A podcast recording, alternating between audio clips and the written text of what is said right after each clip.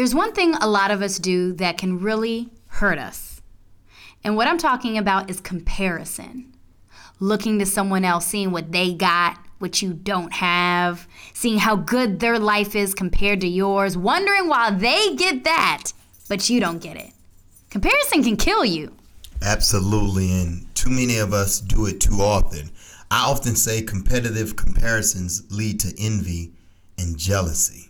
Trust me, you do not want what they have. They're going through their own struggles just like you. What God has for you is for you, and there's a blessing and a lesson in everything we go through. It may look good from the outside, but everything that glitters surely isn't gold. It may not be your problem, but they face problems too. But the Bible says, carry all your cares, all your burdens unto the Lord. Stop comparing yourself. Be blessed today. Own and love your own journey. It's Jacinda and Fly Tie with Stolen Lunches Daily Devotional. Join our Bible studies today at stolen lunches dot org.